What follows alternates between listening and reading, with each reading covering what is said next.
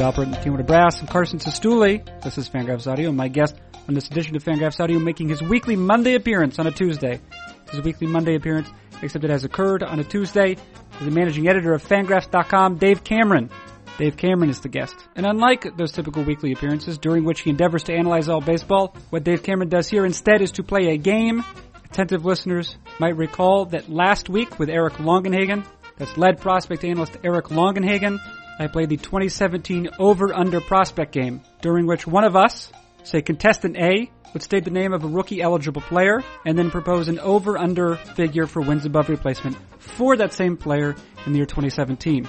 Contestant B would then choose the over or the under, as is custom for an over-under wager. Cameron and I here play a version of that same thing for the 2017 season. Cameron proposes a wager, for example, Adam Eaton's UZR in center field this year with the Washington Nationals, sets the over-under, in this case plus eight runs, and then I declare whether Adam Eaton will indeed record more or less, more or fewer than eight runs in center field. We do that 10 times, each of us proposing five different over-under wagers.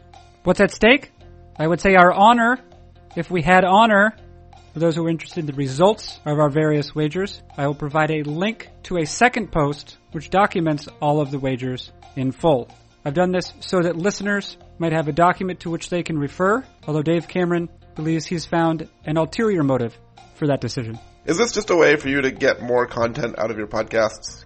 If you're the sort of person who enjoys Fangraphs audio generally, or any of the content at fangraphs.com, do consider, do consider acquiring an ad-free membership. In addition to supporting the site, what the ad-free membership does is allow readers to navigate the site without the burden of banner ads, allowing for an unfettered reading experience and faster loading speeds than one could imagine, were one to possess a poor imagination the ad-free Fangraphs membership, available also by means of a link at the post for this episode. Okay, with that, we have concluded the introduction. What is it? It is Fangraphs Audio. Who does it feature? Managing editor of Fangraphs, Dave Cameron, playing the over-under game for the 2017 season. And when does it begin? Right now.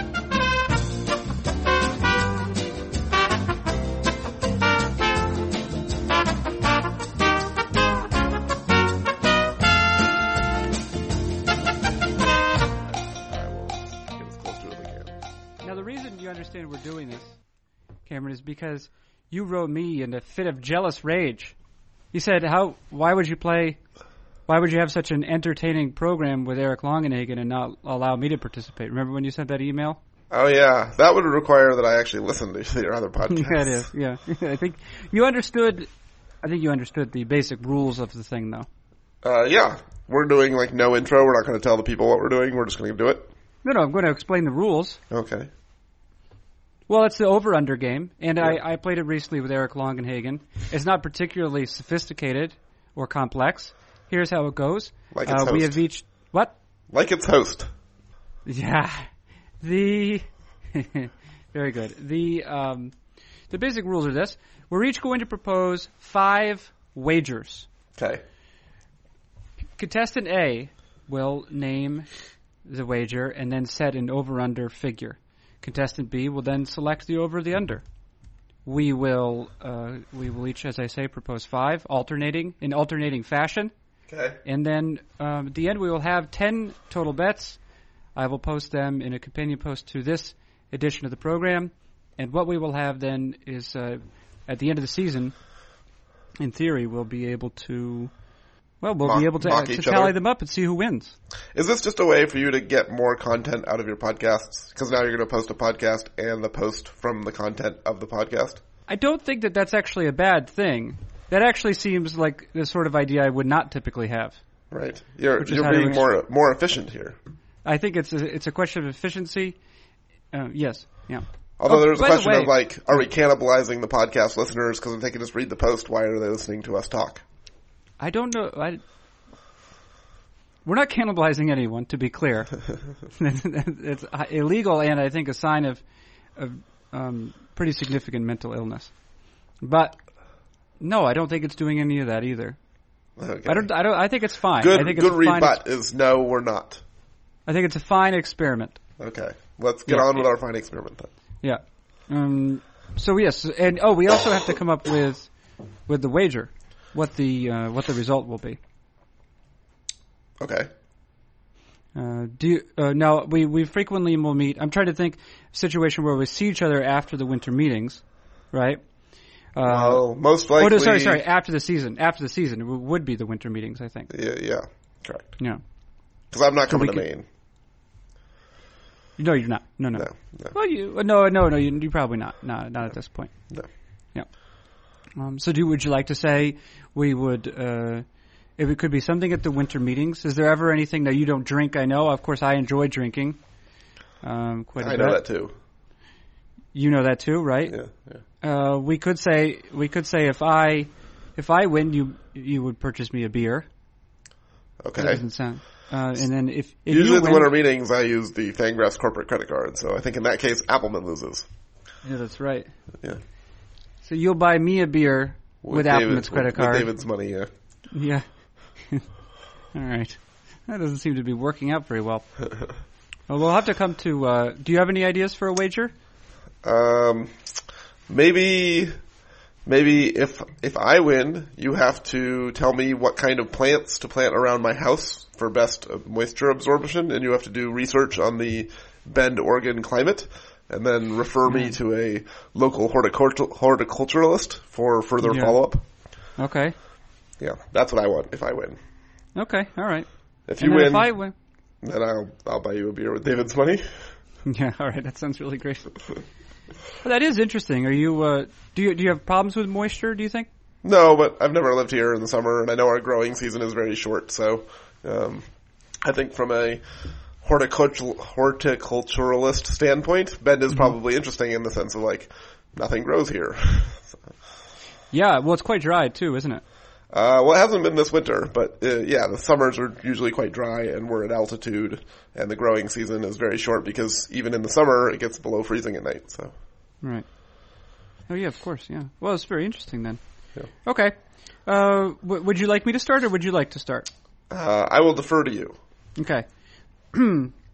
I will start with one uh, of some interest, I think, based off of not only this past regular season, um, but even more so the playoffs. And it concerns uh, the Cleveland Baseball Club, and it concerns left-handed reliever Andrew Miller. Are you using the one that you suggested in the chat? Yeah, I am. I'm going to start off with that one. Is that okay? Did you think about it? That's fine. All right. Way to be unoriginal. No, no. Well, I'm starting. Well, I came up with that one. and I thought it was good, and I thought it dovetailed nicely. The um, Andrew Miller, of course. Well, the Cleveland uh, gained some notoriety for using, uh, uh, and manager Terry Francona gained some notoriety for using Andrew Miller, who is, I think, uh, without any doubt, a relief ace type pitcher. Uh, he's an excellent pitcher. Uh, for using him in role in a role other than a typical closer's role. He was not there merely to to uh, record saves. Right. my question is, um, uh, my wager revolves uh, how often he will be used in the seventh inning or earlier. For your number, information, we're just going with number of appearances. number of appearances, n- number of to- of occasions in which he enters the game in the seventh inning or earlier.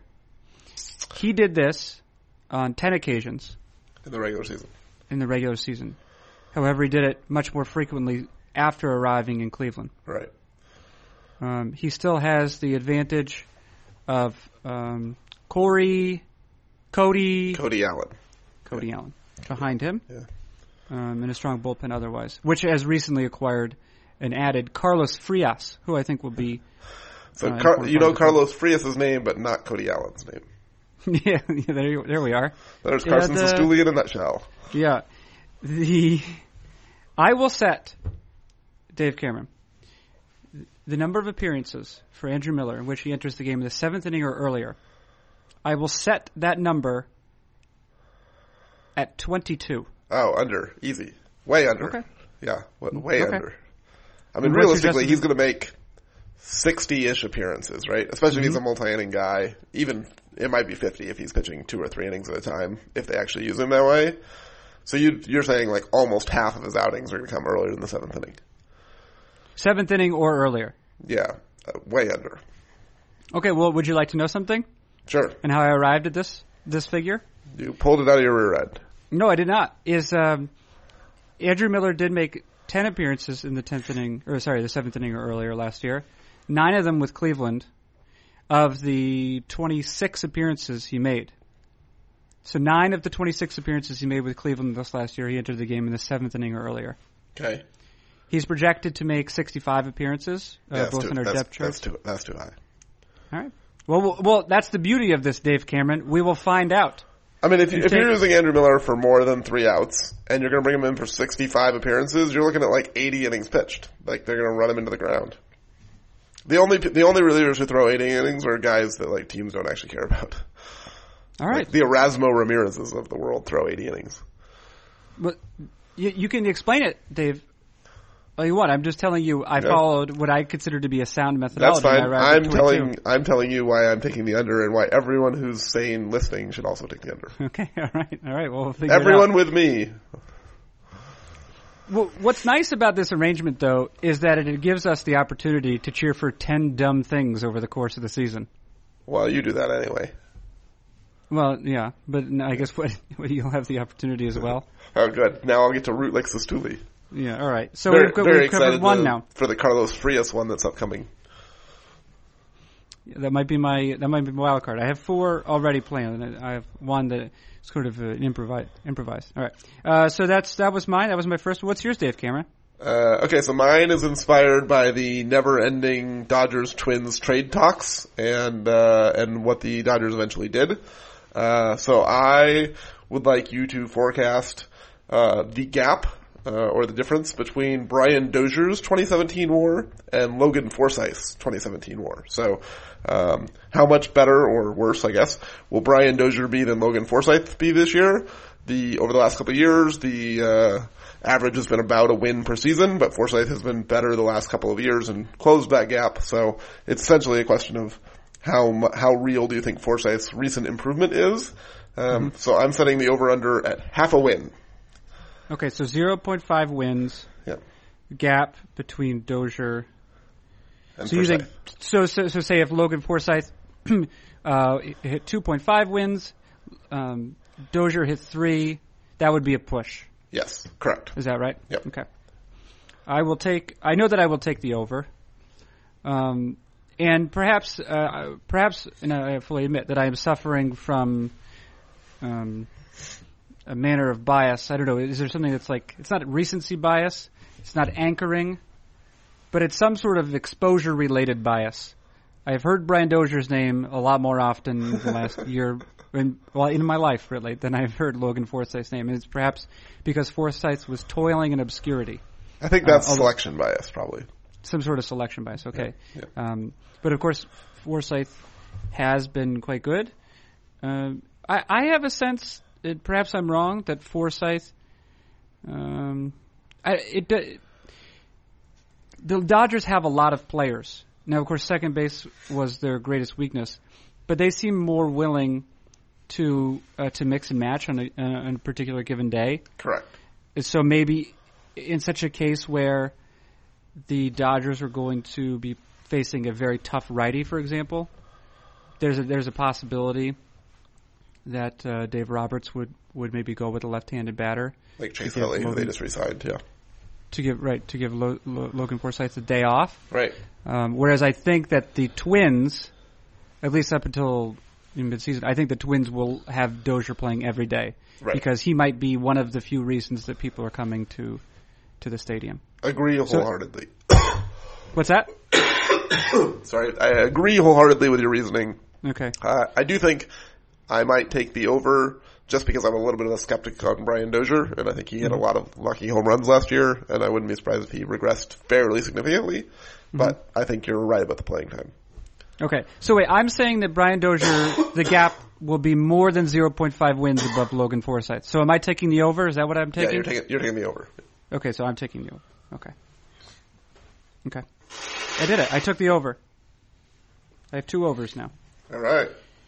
Uh, my second wager, the se- my second proposal, is actually based off of a post that uh, Travis Sawchik wrote recently. Travis Sawchik uh, wrote about Aaron Nola He did. and how he might be a candidate for the Rich Hill treatment, the Rich Hill prescription, regardless, what we know about Rich Hill uh, is that uh, I guess following a meeting with Brian Bannister, conversations with Brian Bannister, he resolved to throw his curveball a lot more often, and in fact went on to you know lead. I don't know precisely what it was, but he threw it. He threw it nearly fifty percent of the time. It was like 47 percent of the time, I think, according to our metrics. Um, and it was because it's because his curveball's so very good. Uh, Travis Sawchik suggested that maybe Aaron Nola uh, who has great secondary pitches or above you know, strong secondary pitches, including a very good curveball, uh, might benefit from a similar sort of thing because if he has a weakness, it's probably it's pure arm speed, where he has pretty excellent command and good secondaries. Um, and so he suggested that Aaron Nola might benefit from throwing the curveball more often. The metrics I will cite in this, Dave Cameron, are those which appear on Aaron Nola's PitchFX tab on his player profile at Fangraphs. According to that, according to that, uh, Aaron Nola threw 24% curveballs uh, in 2015 as a rookie, and threw 33.8% in his second year in the majors. I will set the over/under for Aaron Nola's curveball percentage in 2017 at 37.5. So three eighths of his pitches exactly will be curveballs, is what I say. And what do you say? I'm taking the under. He's coming off arm problems. Uh, I think they're going to be conservative, and this is not a year for them to try and win. So I would guess that they will not incentivize Aaron Nola to throw all breaking balls all the time. I bet he'll be closer to 33, 34 percent. Okay, so you think it'll be roughly the the rates at which the rate at which he threw it this past season. Yeah, I wouldn't even be surprised if it was thirty percent or somewhere in there. Like I, I have a tough time seeing them pushing up to forty percent breaking balls in a year where they're not trying to win. Do you do you have a sense that he'll return with any sort of strategy for combating his uh, the his, his, susceptibility to home runs, or do you think that that was just uh, essentially a fluke? Probably throw fewer bad pitches. Okay. that'll be a strategy. Yeah, well, that is one. But he, I mean, he had he had excellent peripherals besides that. In fact, better than he had the year before. Yeah, he was um, really good if you just look at like FIP. Yeah, right. So I don't know. Do you think this? Do you think that there was just there's essentially a range of situations? There are like certain pitches which batters will have a, a, very strong opportunity to punish, and they punish a pretty regular percentage of those year to year. But it just so happened that Aaron Nola's a certain number of his bad pitches were victimized, or he threw a number of pitches that he misplaced, and he won't throw as many this next year. Yeah, I mean, I think it's probably the former. He probably just got worse results on his bad pitches than we would expect. Mm. At one point, didn't we cite a Greg Maddux quote? Yeah. Uh, where it was like he's like a pitcher throws like roughly X percent of his pitches where he wants them to. Right. Yeah. And, and how well he. Pr- What's that? I think we thought it was like twenty percent or something, right? Yeah, I think it might even been higher than that. Yeah. But, I mean, for Maddux, maybe it's yeah. higher than that, yeah. and then for other pitchers, it's not so much. Yeah. Okay. Um, all right, so so now I have three overs. I have the over on Nola, the over on Miller, and the over on the Dozier Forsythe difference. Yep. Okay. So now it's your turn, Dave Cameron. All right. So also inspired by an off-season transaction, uh, okay. the Nationals uh, acquired Adam Eaton this offseason. Adam yeah. Eaton put up a UZR of plus 23 in less than a thousand innings in right field last year, uh, in part because of his really good arm, but also because he's pretty rangy. Um, Eaton was one of the best defensive players in baseball last year by, uh, at least by UZR and DRS. And that's um, including his uh, his uh, positional adjustment as well. No, no, that was just his UZR. So okay, all right, ju- all right. Just just the fielding rating in right field was plus twenty three last year. Um, but as Jeff Sullivan wrote when the trade happened, he has really interesting splits in terms of um, he's has been graded as an excellent uh, elite defensive right fielder and just an average or even below average center fielder when he has played center field. The Nationals are moving him back to center field. Uh, apparently uh, not caring that the, the splits are large and taking the side of um, research done by Mitchell Lichtman and others, and I'm sure themselves internally, um, that suggests if you're a really good defensive right fielder, you're probably not a below average defensive center fielder. So I'm my question is, what do you think Adam Eaton's UZR in center field is going to be this year? Uh, mm-hmm. We are discounting any time he plays right or left field. If for some reason, say Bryce Harper gets hurt and they move him back to right for some time, that won't count.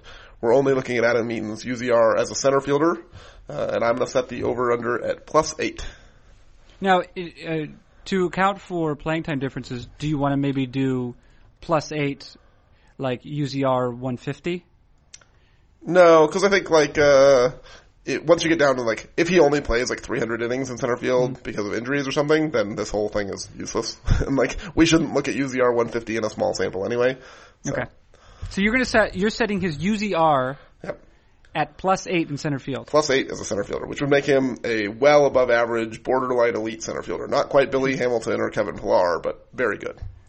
And so, so you're essentially you're proposing that either he improved in a general way somehow between 2015 and 16 to the point playing right field. He's something he understood. He began to understand something about fielding maybe he hadn't before, or that for whatever reason he had just put up bad fielding numbers before because he had some pretty low UZR figures before that. Correct. Uh, I will point out for uh, full disclosure, and so that you can make the most informed decision you can. I believe Eaton had elbow problems in 2014 and 2015, which hampered his throwing, and like something like plus 14 or plus 12 or some really high amount of his UZR from last year was his arm rating, not just his range. Um, so there was a huge spike in runs saved by throwing out runners and, and stopping guys from running. Um, and so it wasn't just getting to balls left and right, which is generally what people think of when they think of UZR. Right. Yeah. An arm, and I and uh, Jeff is usually pretty good at sussing out uh, arm related because I think he was on Juan Lagares for a He, long he time, was, wasn't he? yeah, right. Yeah. And if we know that Eaton was had an injured elbow, and then now he does not have an injured elbow, that that, that would help explain why his arm rating jumped so quickly. Right. Yeah. And in fact, if, uh, looking over the fan scouting reports for his entire career, really, he started off in the 50s the first three years and went down to 37 uh, in uh, out of you know on a scale of that's that's uh, zero to 100, and then went up to 73 last year. Presumably, White Sox fans saw him throwing out many batters. Yep. extrapolated from that that he was throwing harder. Uh, nevertheless, nevertheless, Dave Cameron, I will take the under.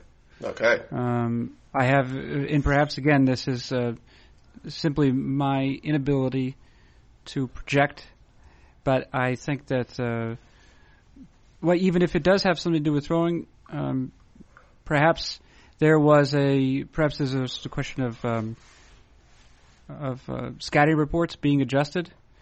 Uh, uh, people maybe in failing, not going to run on, on him as much. Now, I assume that the arm rating, I'm pretty sure the arm rating also accounts for bases essentially not advanced in Yes, certain situations. correct. It does. Right.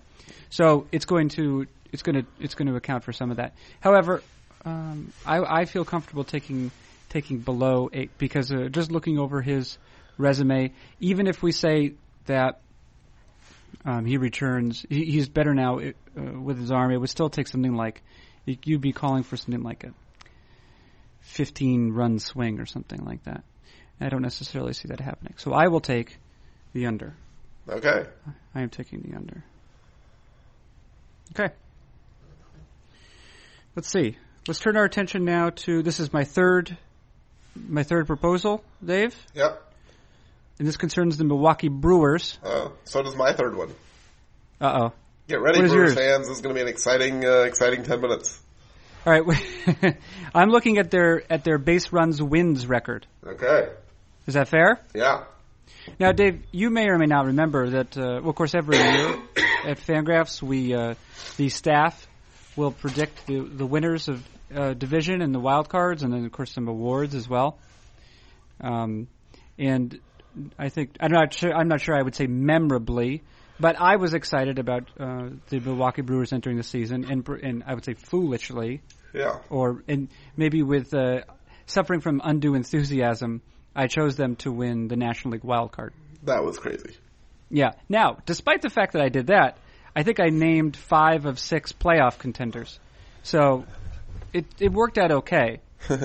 yeah. You would have been six or six had you not lost your sanity.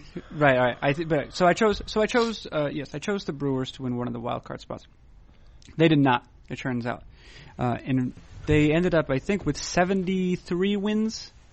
Sure. That sounds- that sounds about- yeah in there somewhere. That sounds about right. And they and they, um, but that was even better than their actual base runs wins record, which I believe uh, placed them at 66.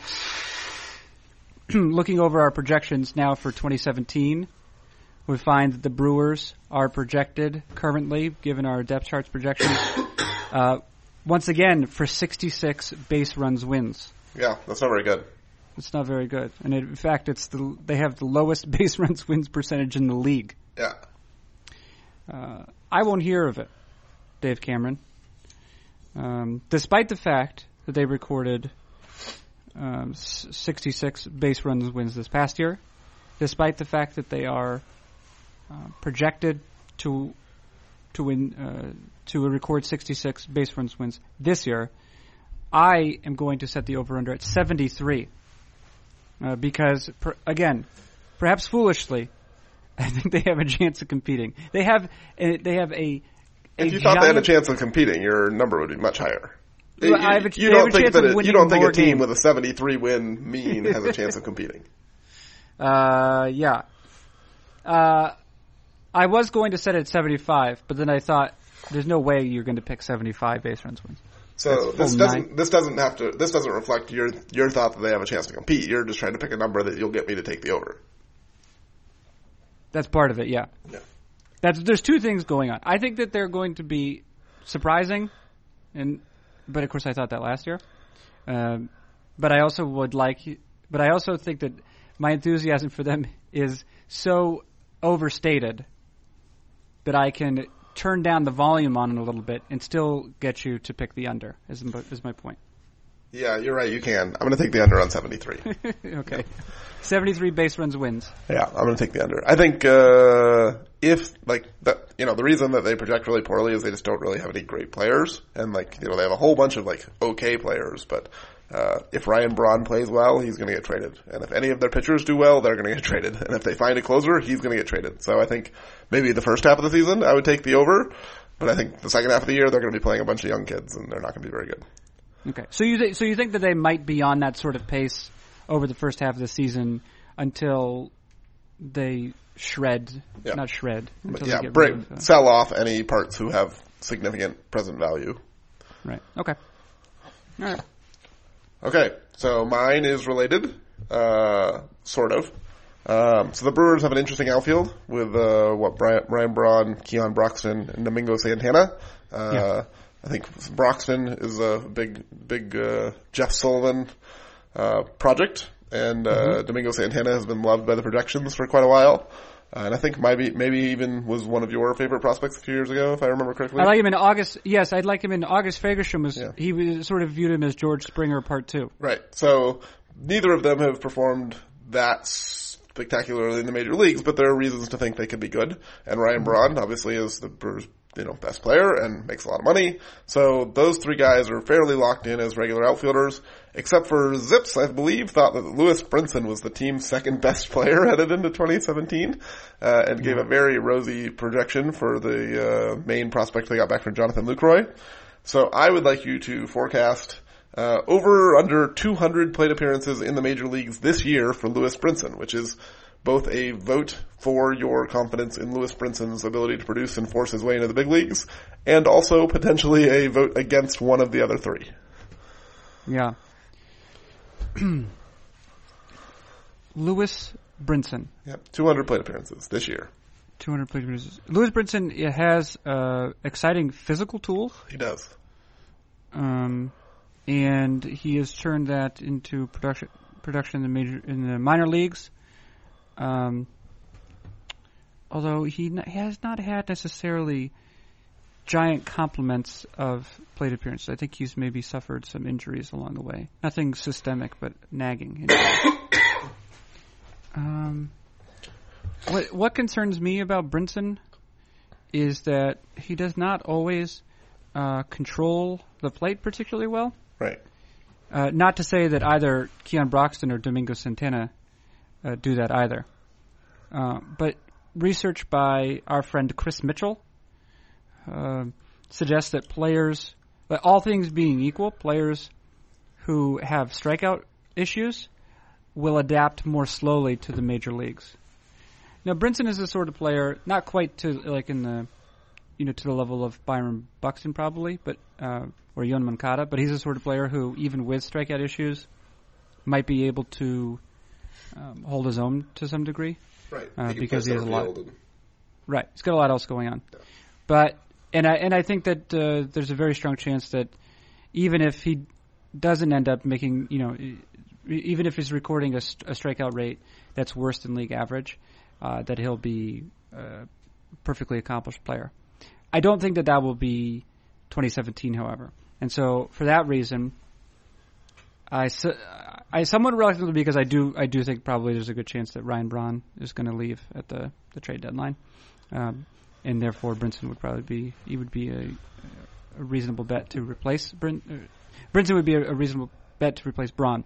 However, uh, I think that if contact appears to be an issue at all, that the Brewers won't want him to embarrass himself for an extended stretch at the major league level. So I'll take the under. Okay, so you're voting in confidence in both Keon Broxton and Domingo Santana keeping their jobs all year. Yeah, I'm doing that, and it's also like the the Brewers also have other outfield prospects, um, like Brett Phillips, for example, and I, I like maybe maybe Kirk Neuenwe- Nieuwenhuis is still he's not a prospect, he's not a prospect. But He's he's, not a around, prospect, yeah, right. but he's around, Yeah. and so I feel like that the Brewers would not necessarily need to get a full, would not necessarily hand over full a full amount of playing time to Brinson anyway. Uh, maybe Brinson would get a bunch of September playing time, but Right. um, now there's also to you also have to consider that that I'm totally talking out of my ass, so that's the other thing that's going on. But I will say Brinson, 200 PAs under. Okay, and that has been Yeah. the Milwaukee Brewers portion of this podcast. Yeah, it has been. So we've done one, two, three, four, five, six. So we each have two more, I guess. Yep. Uh, this next one, I have uh, uh, is interesting. I have no strong opinion either way, but I am, but it is. Uh, I suppose it is something to consider, and it it just concerns it concerns another post uh, that was written recently, and that's was Craig Edwards looking at the Dodgers starting rotation. We might have mentioned recently, or might have been in the recording we did that was deleted accidentally, or the sound sound quality was poor. Uh, the, the, Los Angeles Dodgers have used a lot of pitchers over the last couple of years. Yeah. I think in 2015 they used 16 total starters. Yeah. Last year they used 15 total starters. Right. Taking that as my cue, Dave Cameron, I will ask you this question again about which I about which I don't really care, uh, but I'm just curious to see how you feel about it. The Los Angeles Dodgers number of players to record one start, at least one start. I will set the number, so there will be no push, at 15.5, which also happens to be the average number of starters they've used over the last two years. I mean, I I have to take the under because that's the record, right? Like no team has ever used more than 15 except for the Dodgers. So you set the over under so high that I don't have a choice. I have to take the under. And yet, how do they seem to have taken any steps to investing in players who are definitely going to be more durable than the ones they've had in the last few years? Well, I mean, I think you're going to look at Julio Urias should have less of a innings restriction, so he should be able to make more starts than he did last year. Uh, Alex Wood had a injury that came from hitting, not pitching. So even though people have been predicting he was going to break down forever, he got hurt in not the way that you people thought he was going to get hurt. And there's no real evidence that Alex Wood is like injury prone. Um, so I mean, I think you've got at least those two guys where you can think there's going to be potentially more health. Uh, Brock Stewart, there's no reason to think that he's you know, injury prone. Ross Stripling seems to be durable enough for a young pitcher. Um, so I think they've got some guys, obviously, you know, you would expect Kershaw not to miss two months every year. And if they don't, if Kershaw pitches the whole season, that's, you know, 10 to 12 starts they don't have to give to somebody not named Clayton Kershaw. Um, and I think they don't have quite as many of those, uh, you know, optionable veterans, the Mike Bolsingers of the world that they've had floating around the last couple of years, or the Carlos Friases, like those guys aren't around as much anymore. Um, so I think they're going to use, you know, maybe 9 to 12, but like, I think if you would have said it like 11, I would have had a really hard time, but 15 and a half, I have to take the under. Okay. All right. Well, explain. Is that really the record? I probably Yeah. didn't realize I- that. No, no one has ever used that many before the Dodgers. Uh, fair enough. Yeah. All right. I've done it. We've done it. Okay. We've done one, two, three, four, five, six, seven. Okay, Cameron, this is your fourth. Yeah. So we're staying in the NL Central. Uh, one thing we've seen in the last Well, we dec- were not just in the NL Central. We well, were in. I'm West staying in the NL Central because my previous one was the Brewers. Yeah. Um, so we've seen that over the last decade or so, the Cardinals have a uh, either uh, amusing or annoying, depending on your rooting preferences, uh, way of getting value from people that no one has ever heard of, and uh, developing non-prospects into superstars. So I looked at Eric Longenhagen's uh, top 24 prospects list that he published a couple weeks ago, and then I looked at all the other other prospects of note and the players he didn't mention, and I want you to tell me how much combined WAR the Cardinals will get in 2017 from guys he did not rank in their top 24. So basically, yeah, they're, they're fringe prospects, the the Cistulli guys of the Cardinals organization. How much value will the Cardinals get out of all of them this year? Oh man. What do you think, guys? You I, I'm going to uh, I'm going to point my internet browser. I don't think this is cheating, uh, but I'm going I am going to put point my internet browser to um, to his post for a moment. Yeah, no, that's fine. You can look at his list. Yeah, Because I will say, like, uh, I'll include your guy, Wilfredo Tovar. You can have him. Uh, Okay. And there were a few guys, uh, like someone who I've never heard of named Tommy Edman, and the write-up is like the most Cardinals, this guy is going to be amazing write-up ever. An undersized middle infielder with a good feel to hit and a good approach. Edman's physical tools point more towards second base than shortstop, and there probably isn't enough power there to play every day, so the on-base skills will need to max out. That guy's hitting 30 bombs and putting up a six-win season this year. I mean, that's just how the, Card- that's how the Cardinals roll, so. yeah, and he's he actually uh, uh, Tommy Edmond got a decent uh, a decent KATOH projection Right. too. It looks So like. the stats kind of like him, and this is like the Cardinal player who's gonna, you know, be a monster in September. Yeah. So we're, you're talking total wins above replacement from prospects who did not appear in in, in his top 24 Correct. listings, which is what 40, 45 and above. I think he does. Uh, he went down to Above? 40 for this, I think, actually. He goes down had, to like 40, John okay. Gant was the last guy on the list and was a 40. Yeah. Okay. Right. He does 40 and above. Yeah. Of course. Um, I don't even necessarily. I don't necessarily know would be a lot, but it, it probably doesn't have to be a big number because, like by definition, these are up and down players. Like Right. forty, like forty-five is like a like a barely. I mean, 40 is obviously, or 40, 50 is obviously league average. So 45 is like a guy that who should be a bench player on a championship team. Um, so 40 is like zero and a half to you know. One, I mean, this is a guy who's basically replacement level. Who you're proposing? This is a collection of guys who are replacement level. Who who you're saying will put up however many wins. What did you set it at? Cardinal Magic will, oh, I don't even think I told you. Cardinal Magic will turn at least one of these guys into a superstar. Okay. Um, I, mean, that's just what history tells us. So I set the over-under for combined WAR from prospects in the, currently in the Cardinal system, not ranked on Eric's list at 2.4. So they'll get, uh, 2.4 wins above replacement from this, this collection of other guys, or just people we've never even heard of. Given my natural affinity for this sort of player, I don't necessarily. I could say this. I don't necessarily know if I believe that it'll be more than 2.4 wins, but I want it to be more than 2.4 wins. So I'm going to take the over. Okay. if for no other reason than the joy that I will extract from cheering for the over uh, would it, like outweigh the the disappointment I feel about having to talk to you about what plants to put in your yard. Right, right. Well, I will think say the the odds of it going higher probably improved because as we record this today, Alex Reyes is having elbow problems and potentially could need Tommy John surgery. So if he's out for the year, that frees up you know 150 to 200 innings that now can't go to a guy who throws 100, and they're gonna you know have to go to lesser pitchers. Yeah. All right. So yeah, so I'm t- I'm taking the over. Cards 2.4, and I look forward to Tommy Edmond. Yeah. Edmonds. We don't even. I don't even know. Maybe it's. Is it, what do you think it is? Tommy Edmond or Edmonds? Uh, why wouldn't I mean? There's no S on his player page. Why would it be Edmonds? Okay, yeah, sure. I don't know. I wasn't looking at his player page at the time. No, just Maybe because there are more than them. Tommy More than one of him. Tommy Edmond. All right. That's uh. Okay, so this is this is my last this is my last proposal. Okay. All right, and it's going to concern the uh, the Colorado Rockies. the Colorado Rockies have, as Travis Sawchik has noted, have uh, are well positioned to experiment um, maybe with how they utilize pitchers. Right.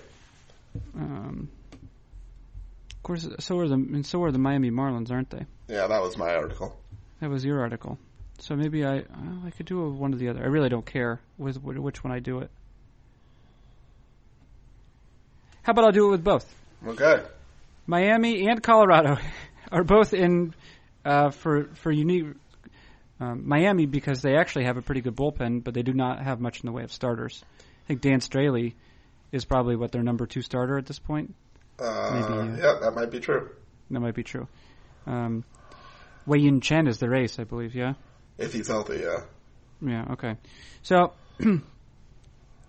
this past year, um, Colorado ranked 17th in starter innings per game pitched. Yeah. Okay, averaged about five and a half. Miami averaged, or Miami was 24, ranked 24th in by that by that category, uh, about 5.4. I have to be careful how I phrase this, but here it is.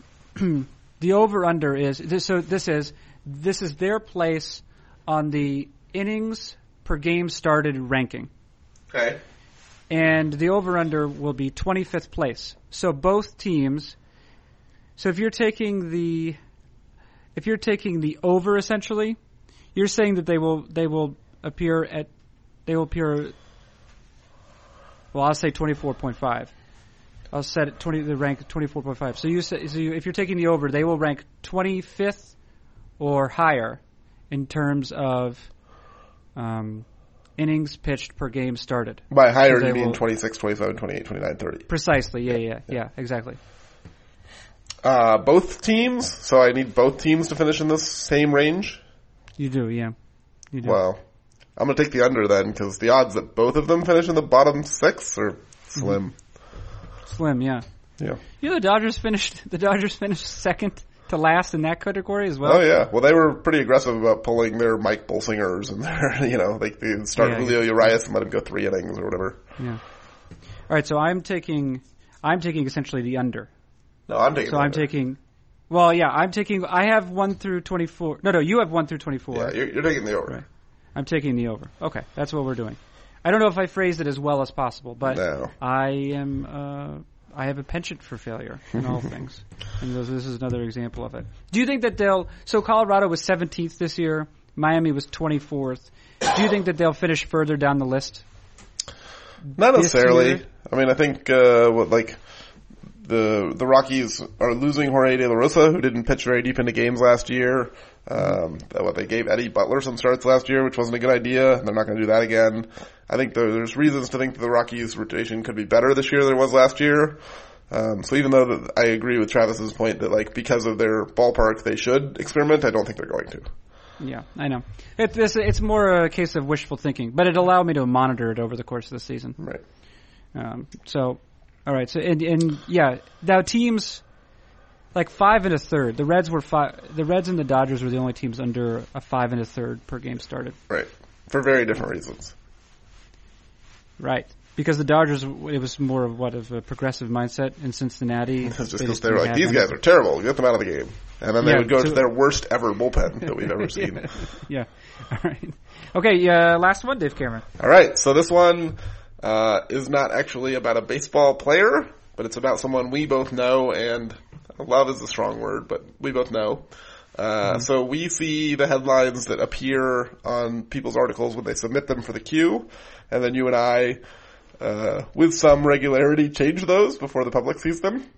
Uh, so I would like to ask you, um, how many articles Eno Sarris is going to put in the queue this year before we change his headline that has the word spin in the headline? How many articles is he going to submit where he, he writes something, something, spin, something, something? Uh, let's see. Okay, and what are you setting it at? Uh, my over under is six. Ooh, that's pretty good.